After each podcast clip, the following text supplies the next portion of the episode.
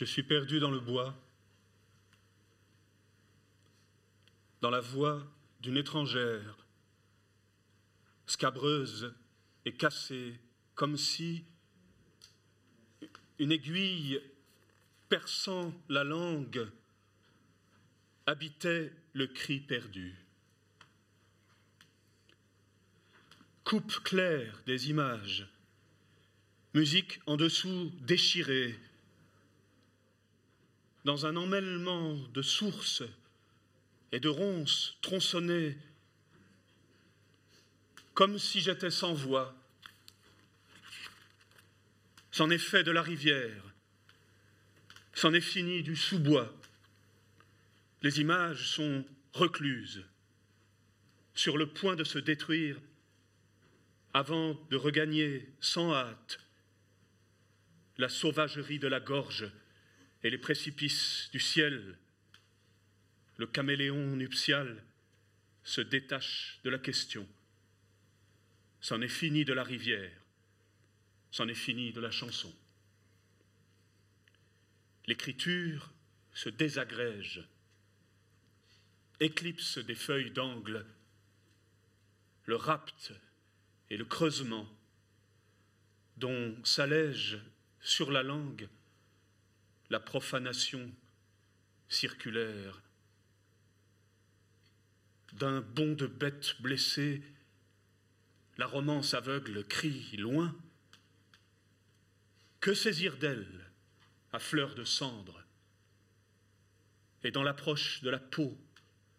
Et qui le pourrait au bord de l'horreur indifférenciée?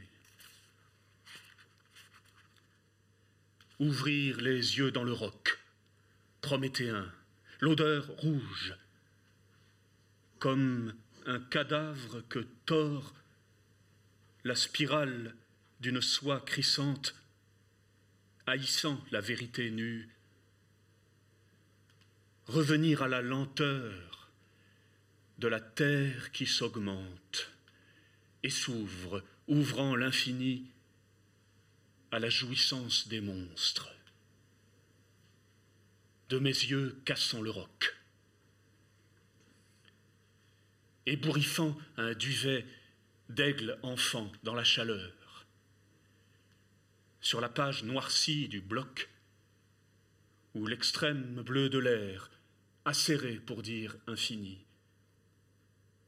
Promets-moi de défaillir, dit la voix du plis, dit l'intonation, dit la terre ouverte, dit le bois, du plus profond d'une torride chanson. cendre et pollen sur la peau, où l'angle aveugle se perd, ni du trouble ni des mots d'une enfance rougeoyante dans sa caverne asilaire. Le pont passé, la fraîcheur d'une débandade de chèvres, jambage clair, feu couvant, humus des songes, scansion de l'air, entre le nuage et les pins. Au-delà, il y aurait un cri d'effraie, l'herbe blanche, le corps de l'autre infini, une ronde de paroles, dehors, autour de la maison, sans pouvoir entrer ni sortir. Tandis que dans l'affouillement de l'aube l'avancée des nuits, brille une lame étrangère sans pouvoir entrer ni sortir.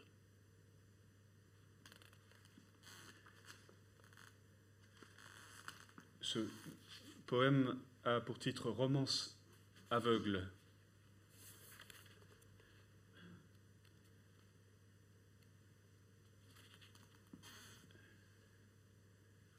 Et je vais lire maintenant un poème dont le titre est Traille de l'aïeul.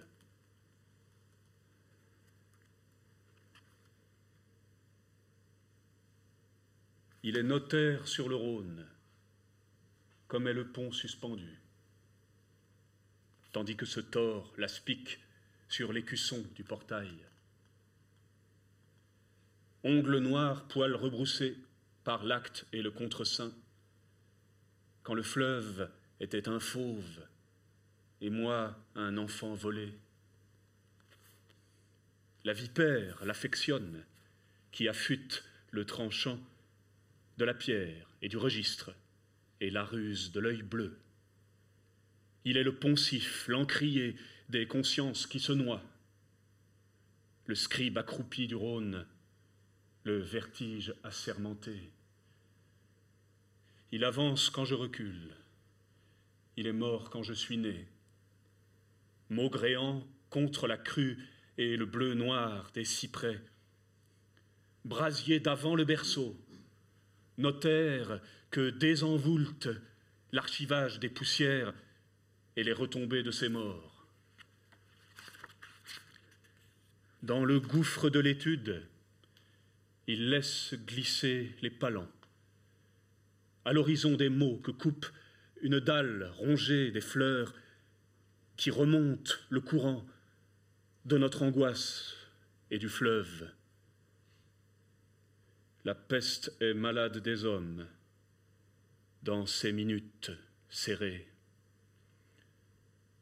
Et soudain l'aïeul s'émoi, humant le bleu de l'architrace, compulsant les mêmes feuilles, fumant le même tabac. Écrire, est-ce poignarder la liasse, incendier la somme, regarder s'éteindre hors de soi la saccade de, ton sang Je me défais de ma défroque de ténébreux assonances et de la volte sur un fil d'une églogue qui conclut en frappant le sol et le glas de cette voulte veuve et saoule. Une rose interlettrée par l'huisserie de la mort. Clé de voulte et de basalte de ce ciel incohérent, j'ai beau te fendre la tête, casser l'air, aimer la louve, ta mort teste en ma faveur. De toi, j'hérite la peur. La traille tendue dans l'air ouvre le franchissement. Tu te dresses quand je dors, tu t'élèves quand je m'enfonce. Plus tu es vieux, moins tu es mort. Nous nous croisons en chemin. Rien ne nous distrait du cumul brassage du fleuve en dessous que l'étoile qui récidive et me poignarde dans l'eau. Notre tombe dans le soleil est un atelier sur le Rhône. La lumière, l'inscription sur le gravier de la fosse. Plus bas que tes ossements, m'appelle, dégageant le souffle, en me traversant, tu écris. Et nos paraphes emmêlés voyagent.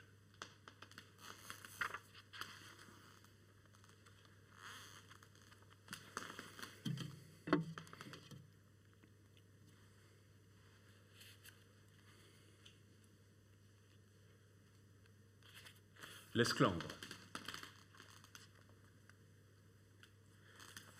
à l'extrême de l'écriture de la nuit.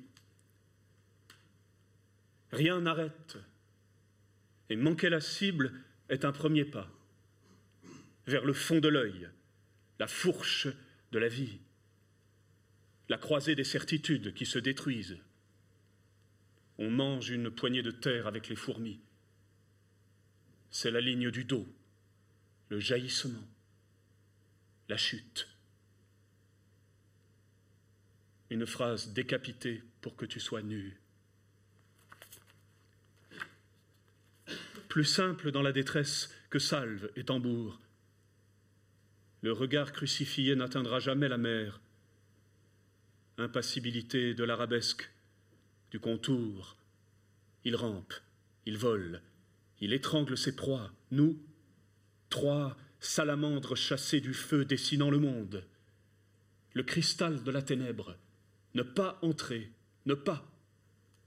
N'importe quelle pierre ailleurs monte jusqu'aux yeux.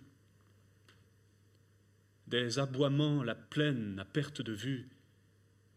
Les doigts serrent le lien, tendent la lumière, la répétition suffocante écrit la nuit. D'un afflux d'eau vive, l'éclair aquilin, les traces perdues de vue sous la triple, triple paupière, l'éclipse de soi ou le météore de l'autre, pour l'affouillement de cet amour diluvien. Toujours le moteur est en retard d'une explosion. Comment noyer le temps retrouvé au bord des yeux? Moins de glose, de didascalie, de giclées de sang sur les plis de la traîne, l'emphase des colonnes, l'actrice est nue et le plateau vide. Qui affame Qui déchire un théâtre de la transparence Comme jamais ce ne fut l'heure, jamais le lieu. Rien ne m'empêchera d'avoir tort, même si l'autre est une vague de fougères une oscillation. La caille étape, le jet cajole, le raisin mûrit. J'écris sur le vide, j'écris dans la nuit. Un arère défonce et sculpte le dos des dieux. Personne, ni toi, ne lira ce qui est transparent. La métonymie du fond, le partage des dépouilles. les pruniers en fleurs, la chimère a fait le voyage. Il y a le solipsisme siffleur entre nous, un étoilement sur la page et la cicatrice d'une balafre noire croisée sur la bâche, sur le gris fer d'un ciel d'orage qui conspire aux aromates, aux ragoûts, à la tragédie le temps pour la chimère de ronger le fil. Elle vient de s'éloigner comme une ombre déçue. J'ai repoussé la hargne des chiens de troupeau, leur souffle haillonneux caché sous une musique, quelques notes sans la vue d'un livre, des minutes pouvant se soustraire et s'écrire n'importe où. Des traits dont chacun est le tout, n'étant rien qu'elle, dans ma gibecière de dormeur profond. La gousse d'ail, son empire, ses fondations, j'écris sans la lumière, je tire au jugé, les pages sont coupées et la vie s'arrête. Il n'y a que les fourmis rouges pour déchiffrer l'éclair duplice, la limaille des mots désirants. Le chien qui hurle n'est jamais le chien qui mord. Courir la montagne est un acte désespéré. Déjà ne peuvent plus se planter les dents parce qu'est piégé le regard. Et je le touche je l'écris comme on assassine son double. Il ne se passe rien quand on sait que rien jamais ne tombe. Tout autre est la colonne de feu. Un rat se faufile dans la manche du bourgeron. Le passage du météore casse la nuit l'encolure, la pivoine, le délaissement.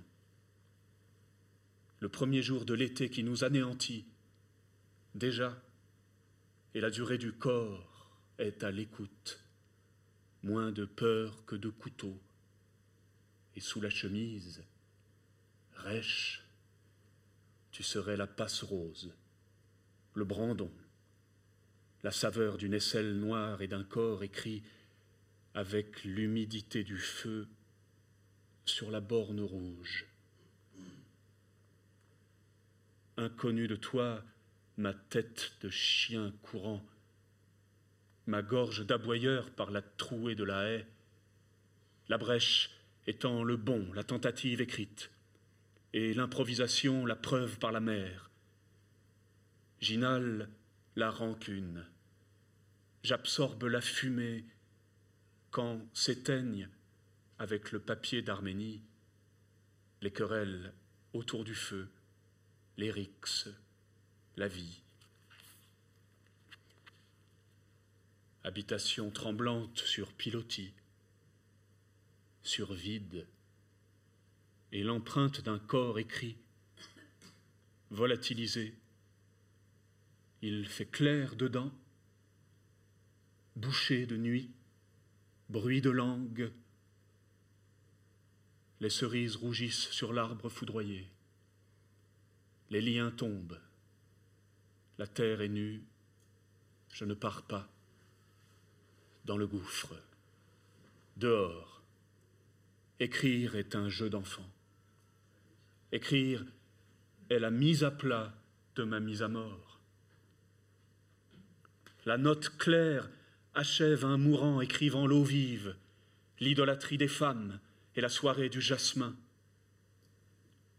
Il se fait tard, la terre froisse ses ossements, demandant quelle est cette maison, cette lourdeur, et sur l'abrupte, sur la pierre des dieux quittés, doigts éparpillés par les touches du clavecin, l'incréé, le couteau,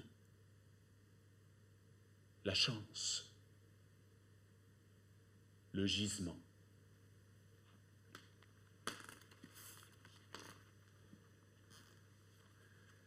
Et je voudrais vous lire pour finir l'un des poèmes qui composent Lise, lisière, liseront.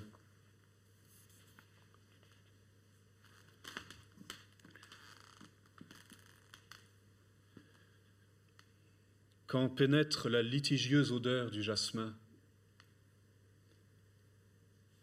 je ne sais où vont mes pas, ni ce que sont les êtres, ni quand passera le courant. Vous avez l'art de tordre le cou des mots, tout en caressant les choses de la vie. Je n'ai d'abri que dans la danse des noms, et de grande manière, la nuque dégagée m'empêcherait d'écrire, de dormir, s'il n'y avait dehors les coquelicots et le vent qui couche les genêts en fleurs, la vie ne finira jamais, ni la lumière. Et la mort, quand je ferme le poing, n'est qu'une envolée de sable dans l'air.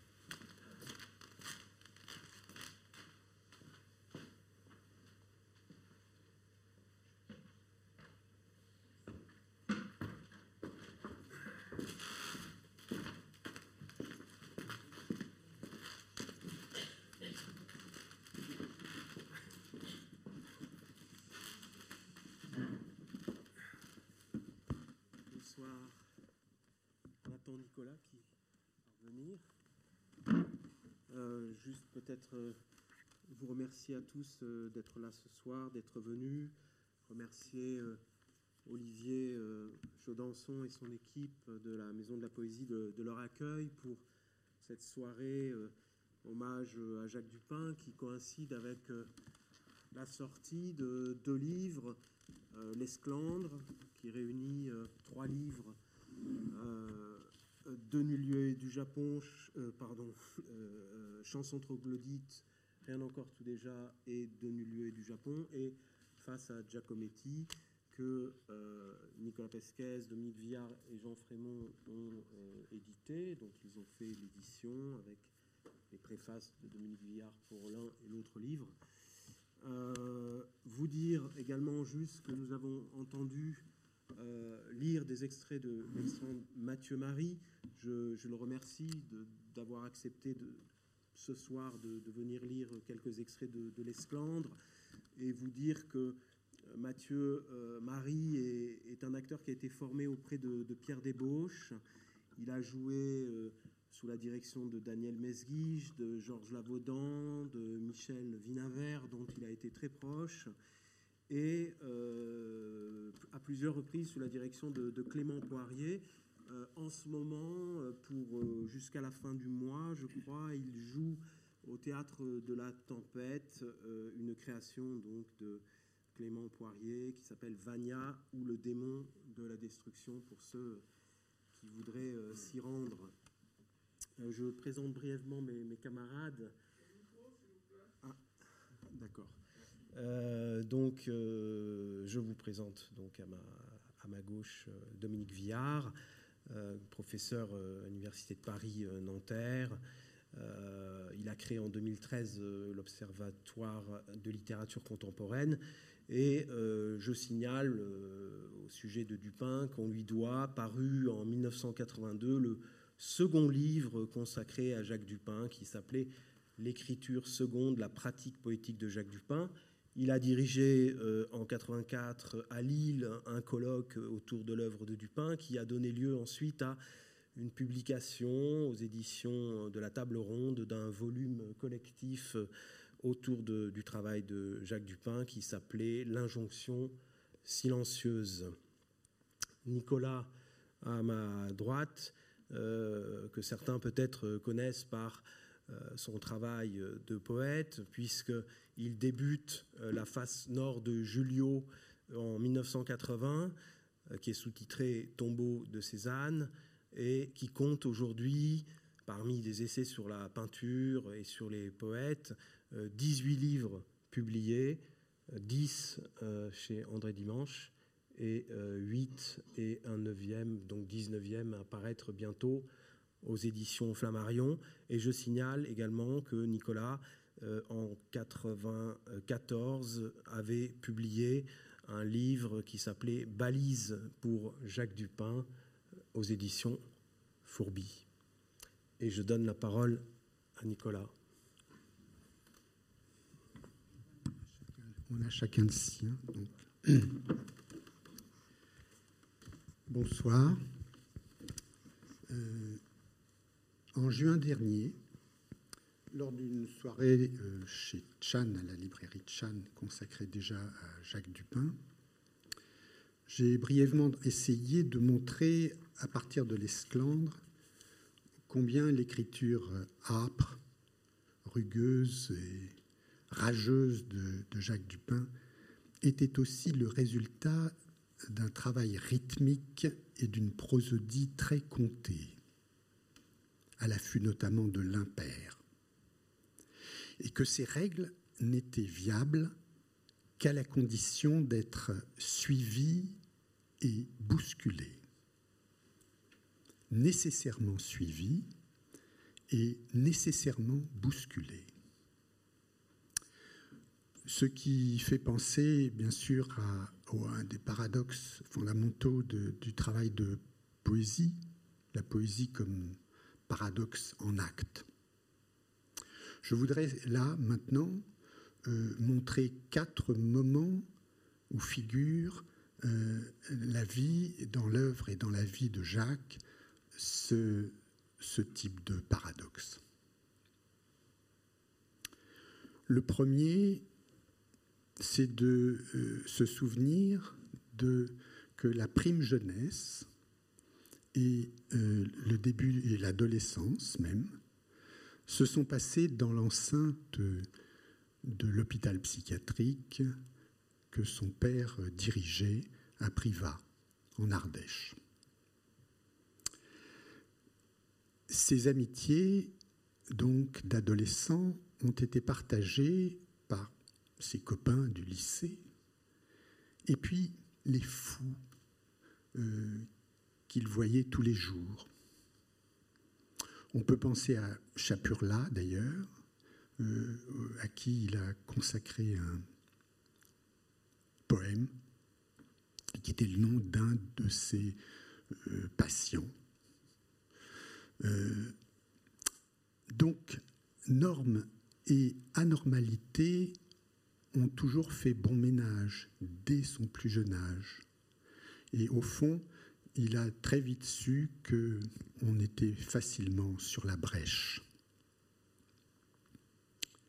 Puis, si je passe aux premières années parisiennes, il a connu deux occupations exemplairement rythmiques.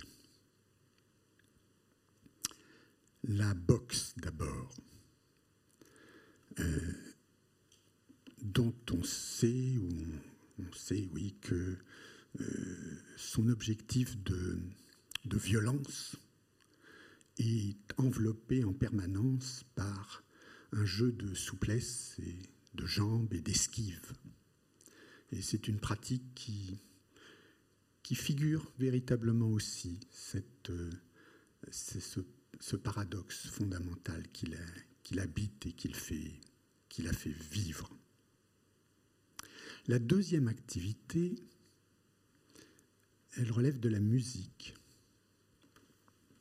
Jacques, Jacques Dupin, a effectivement joué de la batterie. Euh, alors, on, peut se souvenir d'un moment où il y eut euh, un petit groupe, une formation euh, à trois, peut-être à quatre, mais j'ai oublié où le quatrième a disparu dans, l'oubli,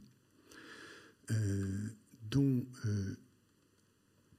au saxophone, il y avait Hubert Damisch, qui deviendra euh, plus tard quand même euh, le. Euh, oui, mais surtout le théoricien que l'on sait. À la guitare et au chant, il y avait Sacha Distel. Ça dit peut-être encore quelque chose à certains d'entre vous, mais enfin, ça a été une star. Et puis, Jacques jouait de la batterie. Et il n'y a pas non plus d'occupation plus, non, non, seulement plus rythmique, mais pour scander un tempo, il faut faire des temps et des contretemps à tout moment. Et la batterie est là encore euh, la figure que, que Jacques euh, investira et accueillera à, tout moment dans son écriture.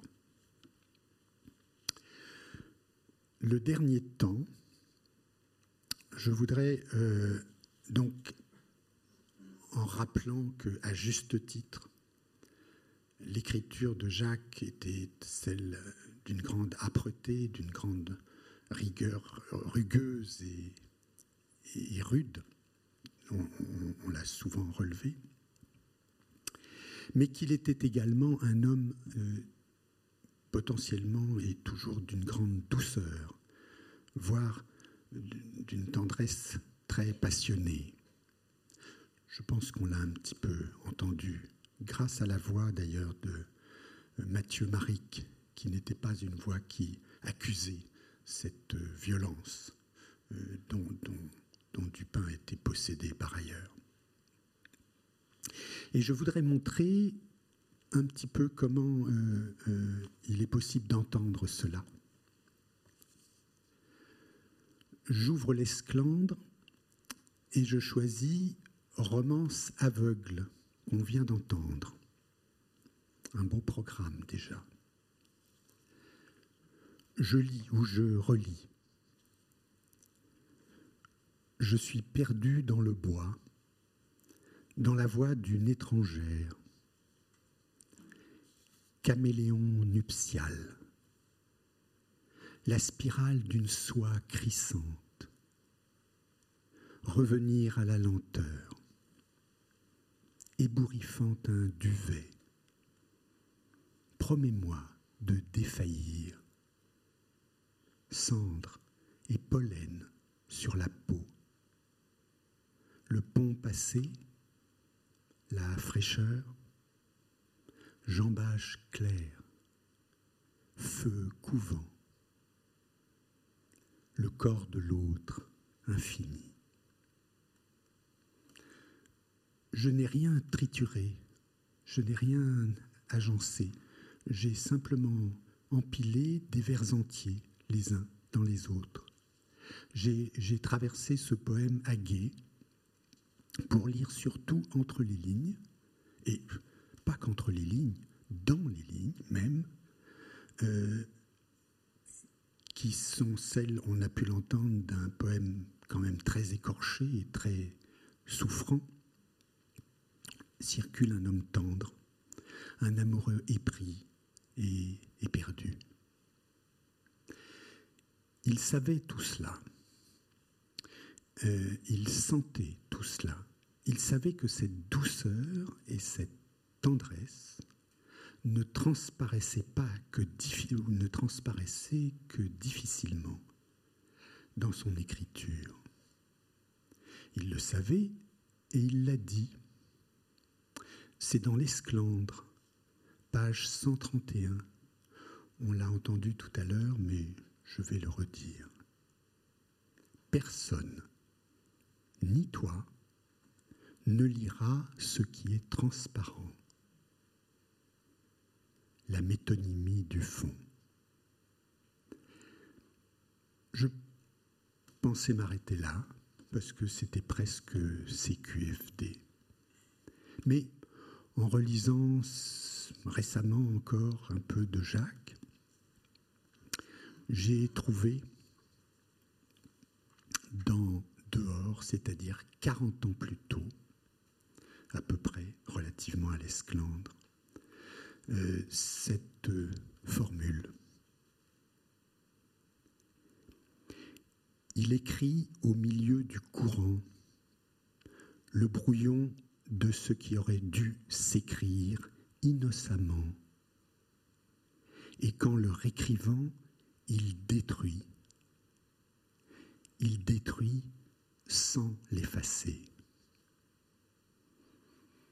Voilà, on peut là s'arrêter là. Sa tendresse, cette douceur, cette innocence sont détruites le plus souvent, mais jamais effacées.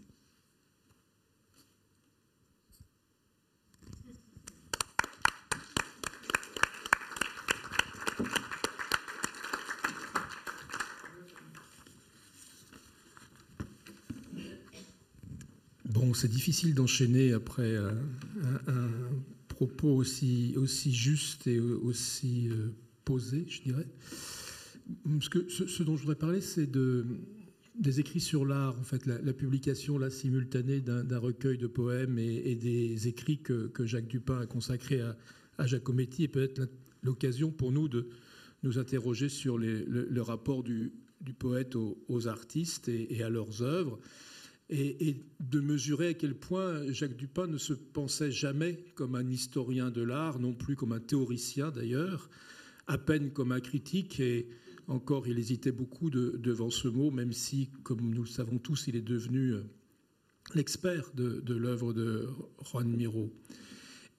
Et je dirais qu'il n'aborde pas non plus ses œuvres en poète. C'est peut-être ce qui nous surprend un peu. Alors bien sûr, il y a nombre de, recueils, de, plaquettes qui ont été euh, accompagné d'interventions d'artistes, mais très peu de poèmes effectivement écrits à propos euh, d'œuvres picturales ou, plastiques. On, rencontrerait Malevich, qu'on trouve dans Dehors, justement, que euh, Nicolas vient de, mentionner. Deux autres textes, peut-être, qui peuvent être considérés comme des poèmes en prose. Un sur Nicolas de Stahl, dans, l'éphémère, ou, bien euh, le texte intitulé Une respiration, consacré à, à Abraham Van Velde.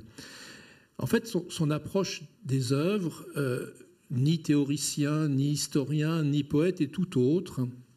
On pourrait la dire euh, attentive essentiellement aux gestes de l'artiste, c'est-à-dire à, l'intention et à l'attention qui s'installe entre, entre l'artiste et, son œuvre.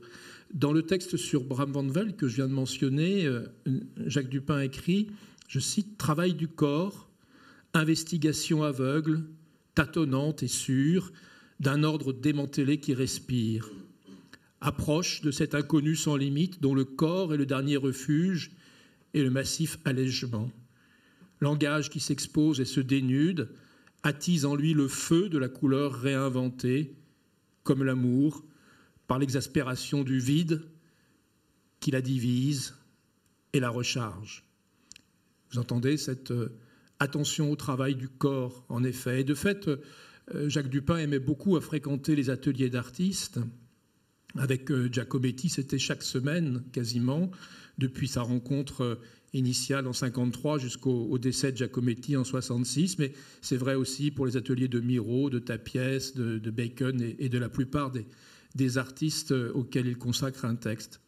Et de manière d'ailleurs symptomatique, lorsqu'il n'a pas pu assister à l'exécution de l'œuvre, ce qui quand même est assez fréquent, il la recrée mentalement par son texte, dans l'attention qui est la sienne aux, matières, à l'acte qui propulse ces matières, ces pigments sur la toile ou sur le, ou sur le papier. À propos de Brahms encore, par exemple, il écrit Je ne décris pas, je rapporte l'enveloppement de ce bleu, la lapidation de ce jaune, la balafre de cette garance, cette intensité que soutiennent, que favorisent le tremblement d'une structure hallucinée et les pulsations du vide contre les parois croulantes qui le contiennent. Et ce qui est frappant, me semble-t-il, à chaque fois dans cette démarche, c'est véritablement l'intensité manifestée par euh, l'attention que, Jacques porte à, ses artistes et, à leurs gestes de, de création. C'est comme s'il se projetait finalement presque intérieurement lui-même dans, le geste de l'artiste, comme s'il le vivait de l'intérieur. Sur Brahms encore, il écrit C'est à travers l'opacité, l'étrangeté, l'éloignement extrême de mon propre corps que je vois, que je ressens plutôt la plénitude de ce tableau, que je tombe dans le piège de sa maladresse infaillible, un piège tendu comme une paupière à demi fermée. Il me semble qu'il faut rapporter ça à son tempérament tel que sa poésie, justement, le manifeste et que Nicolas vient de le, faire entendre. Un mélange de, de tensions intimes très fortes, mais aussi de, pudeur, de, réserve, de douceur, en effet. Euh, Jacques Dupin parle lui-même dans ses textes des forces qui grondent dans le sous-sol et qui voudraient s'afficher, s'émanciper sur le papier, mais ces tensions, il ne les évoque jamais que de manière finalement indirecte, non explicite. Euh, sa poésie est très marquée d'autobiographie. On vient d'entendre parler de Chapurla, de, euh, l'asile d'aliénés de, de, Privas, où il a passé son, son enfance. On a entendu lire euh, de l'aïeul, cette évocation de cet aïeul notaire sur le Rhône. Mais en même temps, quand on lit le poème Chapurla, si on ne connaît pas ces éléments biographiques, on a bien du mal à comprendre de qui et de quoi il s'agit. Et de même, quand on lit le recueil des mères, euh, pour deviner qu'il s'agit de ces euh, patientes pensionnaires de, l'hôpital, il faut euh, avoir quelques éléments qui, nous, qui nous y aident. Sa poésie finalement est hermétique et je dirais qu'elle est hermétique à, à double raison. Alors l'une sans doute a été souvent commentée, c'est l'esthétique d'une certaine période, sous l'influence de Reverdy, sous l'influence de René Char, très certainement, partagé avec d'autres écrivains de sa génération, comme André Duboucher. Mais euh, au-delà de ce, de ce, choix esthétique, de quelqu'un qui était aussi proche de Blanchot et, de euh, penseur euh, d'une certaine forme d'hermétisme, il y a aussi, me semble-t-il, cet éthos qui lui est tout à fait particulier et qui se trouve bien, se, se, se, retrouve en fait dans cette forme d'expression indirecte, allusive, dans ce mélange de, de réserve et d'intensité. Alors de ce point de vue, et je viens à ce qui m'intéresse ici, écrire sur l'art change la donne. Parce que Jacques Dupin écrit là sur quelqu'un d'autre, il peut cette fois, je dirais, libérer sa parole, euh, relâcher peut-être cette, euh, cette pudeur, aller plus directement aux choses et aux intensités sans le détour d'une poésie plus obscure. Et dès lors, il n'est peut-être pas scandaleux de lire euh, aussi Jacques Dupin à travers ce qu'il écrit des, artistes. Et du reste, lui-même se dévoile explicitement parfois dans certains de ses textes, fût-ce par le détour euh, de, la prétérition. Je cite un passage, Si j'avais à dire ce que je ressens devant ce vide, devant la sorte d'écart et de vide, de sauvagerie, de friche, devant les tableaux de Rebérol, ce serait violence et jouissance confondues, le contact avec la peinture, la vérité de toute la peinture, l'immédiateté de la rencontre et l'approfondissement de la commotion. J'aime bien cette expression, l'approfondissement de la commotion. Il me semble qu'on ne peut pas faire plus clair dans la manière de se dire à travers le, travail de l'autre. Hein. Euh, c'est même l'un des enjeux, sans doute, des écrits sur l'art de Jacques Dupin. Euh, la commotion, l'étymologie nous le dit, c'est un, mouvement partagé. Hein. C'est un mouvement qui est mis en commun comme un partage du geste, justement. Et cette attitude, elle est extrêmement manifeste à propos de, Giacometti dans tous les textes qui ont été rassemblés là dans, Face à Giacometti. on, remarque une compréhension vraiment intime des deux hommes, un, même rapport à l'œuvre, à leur œuvre respective, à une œuvre qui est toujours, comme l'écrit encore Jacques Dupin, en avant d'elle-même, c'est-à-dire jamais véritablement atteinte, toujours inaccessible. Et d'où cet accompagnement très soutenu euh, du travail de Giacometti tout au long de euh, la, vie de l'artiste depuis leur première rencontre. Alors bien sûr, ça ne signifie pas que, que Jacques Dupin s'identifie euh, à chaque artiste sur lequel il écrit, ce serait absurde de soutenir une telle idée, mais il y a une forme d'implication intime, si vous voulez, projective, qui lui permet de, comme d'entrer véritablement dans le commerce actif de l'œuvre en acte. Une manière, si vous voulez, de comprendre le geste artiste, euh, et de le comprendre au sens là aussi étymologique du terme, de le prendre avec soi, de le prendre sur soi, de le prendre en soi, euh, au point que se dessine d'ailleurs, c'est intéressant de suivre cela, comme une sorte de, de scénographie, je dirais, indirecte des, élans et des empêchements qui caractérisent euh, l'écriture de Jacques Dupin. On pourrait construire cela en trois temps. Dans le regard qu'il porte sur l'œuvre de Miro, Dupin est fasciné par l'aisance de l'artiste, par la joie éruptive, par l'irruption immédiate de, de ses gestes et de ses tracés qui lui paraissent d'autant plus frappants qu'à lui, euh, ces, facilités-là, on pourrait dire, euh, semble inaccessible. Euh, il intitule L'impromptu, l'intempestif, un texte qu'il lui consacre et dans lequel il écrit Sur le papier encore plus que sur la toile, Miro se déplace avec une grande rapidité. Il recule les limites de ce territoire qu'il explore et qu'il fertilise. Il multiplie les incursions, les coups de sonde, les lancers de filet, avec désinvolture et alacrité. Il se laisse emporter par la vitesse du courant, il dérive et se dirige avec une force d'abandon et de ressaisissement qui n'a jamais été plus déliée. Une force déliée, une aisance que Dupin sans doute n'éprouve pas dans, ses propres textes, ce pourquoi il est aussi en, résonance avec euh, Giacometti dans ce rapport à cette œuvre que je disais à l'instant, toujours à venir, toujours inachevée, toujours euh, insuffisante ou insatisfaisante à leurs propres yeux et que l'un comme l'autre d'ailleurs avait tendance à détruire après les avoir accomplis. Sa démarche, écrit Dupin à propos de Giacometti, devient la poursuite obstinée et furieuse d'une proie qui lui échappe ou d'une ombre qu'il rejette. Plus il s'approche d'une vérité de l'objet, plus il approfondit le vide qui l'en sépare, plus il ressent et communique le sentiment aigu de sa différence et de sa séparation. Et cela vaut de même pour la parole, d'ailleurs, à propos de textes, cette fois de Giacometti. Euh, Dupin écrit La parole, en effet, condamnée au détour désespérément de retrouver l'accès à brut dont la nostalgie la ronge. On a l'impression qu'il parle de sa propre écriture poétique, en fait.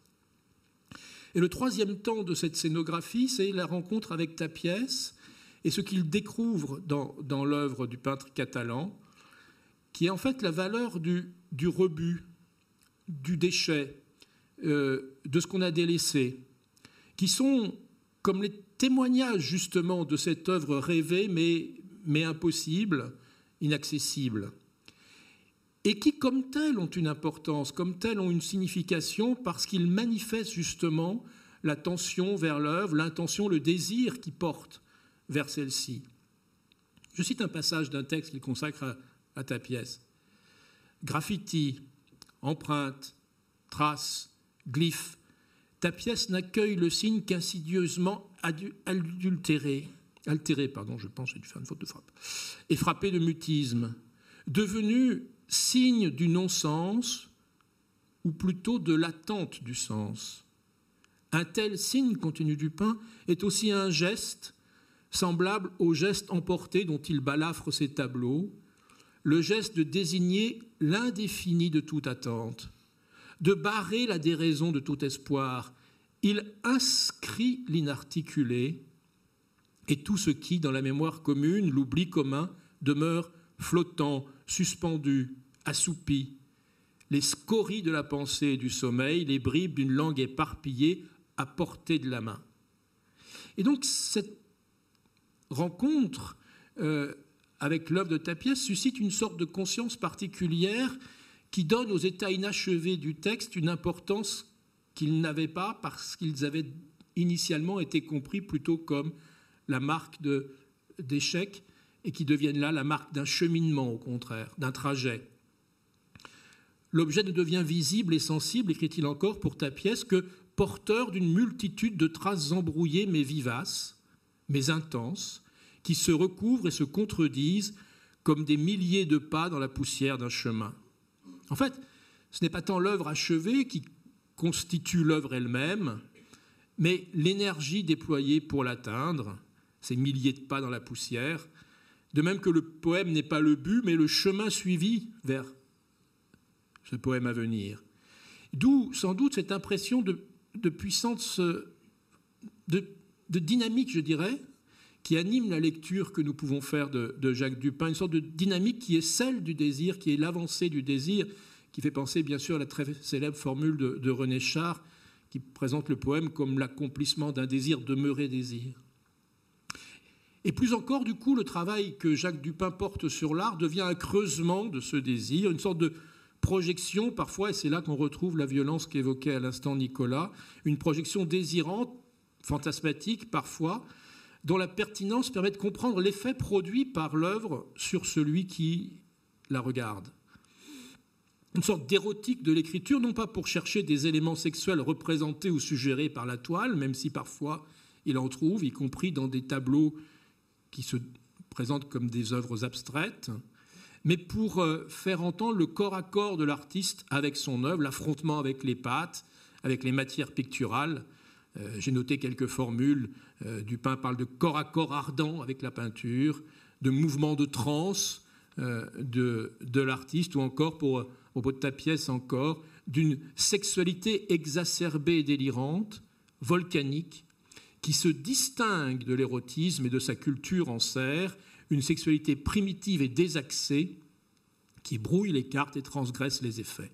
Une sorte finalement d'intensité pulsionnelle que lui-même retrouve dans ce, ce, travail empathique avec le geste de l'artiste, à la faveur d'une sorte finalement d'autorisation que l'œuvre seule pourrait lui conférer de se dire lui-même, euh, comme si ses écrits sur l'art de, Jacques Dupin euh, formaient une sorte d'expérience de, libération ou de, ou de dénouement intime euh, de ses propres pulsions intérieures. Et il me semble que c'est là peut-être qu'un trajet spécifique dans une manière de regarder l'œuvre euh, des artistes se dessine euh, à travers ces textes. Merci.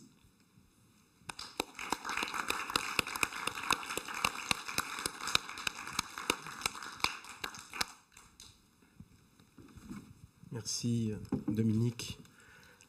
Euh, je dirais, euh, pour faire le, lien euh, entre, vous et, ce que je vais euh, vous dire là, que effectivement de, la violence à la douceur qui se dialectise dans le poème de Jacques Dupin à cette façon de donner voix aux matières les plus réfractaires de la peinture et à celles qui, au contraire, seraient des, lavis de presque transparence. Seule euh, la voix, euh, à un point exact, les restitue. Et l'occasion d'entendre aussi Jacques Dupin être lu par une autre voix m'a conduit à vous parler de la voix chez Jacques Dupin. La voix et les voix et tout ce qui entoure le champ lexical vocal chez Jacques Dupin sont venus tôt en lui. Elles portent souvent quelque chose d'un excès, d'une force, d'une teneur, d'un rapport aussi à la justesse et à la justice, jusqu'à euh, se définir aussi dans sa nature vocale et orale. Je pense à la sienne même. Rossité et minéralité mêlées comme des paraphes de sa voix, lenteur sourde des attaques, insistance en fin de vers des consonnes dites sifflantes, serpent de la voix fuyante quasi murmurée de Jacques Dupin. La dire, c'est l'entendre et l'écrire, c'est la lire comme elle fut dite dans tous ses livres, du premier au dernier poème. Le répertoire de toutes ces voix est à faire mais il ne se fera qu'à l'écoute de sa teneur non dirigée et dans l'attention de ce qui doit s'y inscrire, suivant la voix qui vient et doit venir. La survie d'une oreille romane, comme il l'écrivit énigmatiquement, est la réponse à l'arc de dépliement des voix écrites en ses livres jusqu'à faire de l'écoute des voix la possibilité de voir autrement. J'ai en 1999, dans un volume collectif dirigé sur Jacques Dupin, écrit un portrait, portrait d'homme à la tête de boxeur. Il évoquait cette voix logée dans la massivité de son corps, celle aussi de sa tête au crâne rasé, voix qui est une plongée photographiée de la voix, voix animale, voix sonore de serpent, de crabe sursautant dans la marmite, voix du ronronnement félin, voix de panique des rats sous les toitures, voix serpentine et silencieuse dans les mauvaises herbes, une voix de mille bruits, une voix toute, toute une voix, une voix rouge, car tout est entendu à entendre en elle, en leur pluriel, tout s'entend comme le choc mat entre deux crânes de chèvre autant que de ruminations sourdes, que la rossité des voix rouvertes à ce qui citait, plongée de la voix encore, voix ouverte au singe de l'enfance, à la mouche à merde, voix tombée sous la lame du couteau effilé et poursuivant, voix s'entêtant comme la chèvre se débat dans le ravin voix des singeries, voix à l'infini de sa vie passée dans la charge et le site violacé du fou, voix attentée, voix à rejouer, voix de rien, voix quatre fois dépliée pour défalquer son mouvement articulé de toute finalité voix du dératé, intégrale dans tous les cas de l'écoute. À ceci près que ce soir, 22 ans presque après ce texte, je lirai le relevé sans aucune analyse de ces voix telles qu'elles se poursuivent dans seulement, ici, ce soir, les deux derniers livres posthumes de Jacques Dupin, Discorde et l'Esclandre. Dans Discorde, au presque commencement, le 22 janvier 1948, la lettre que le jeune Jacques Dupin adresse à René Char se termine par une demande. celle d'être lue par l'auteur des feuillets d'hypnose, mais surtout celle de me dire si ma voix vaut d'être entendue, écrit-il. Dans le même livre, en mai 49, dans le numéro 2 de la revue Empédocle, juste avant d'en devenir le secrétaire de rédaction aux côtés de Camus, Albert Béguin et René Char, le texte s'ouvre par une affirmation presque péremptoire. Je la rappelle. Notre croissance fut marquée par un double, par une double série de circonstances, deux mouvements simultanés, un tourbillon vain et une poussée irrésistible. Le poème en prose s'achevant sur une force et une certitude, rien ne peut contrarier l'essor des nouvelles voies éprises de plénitude.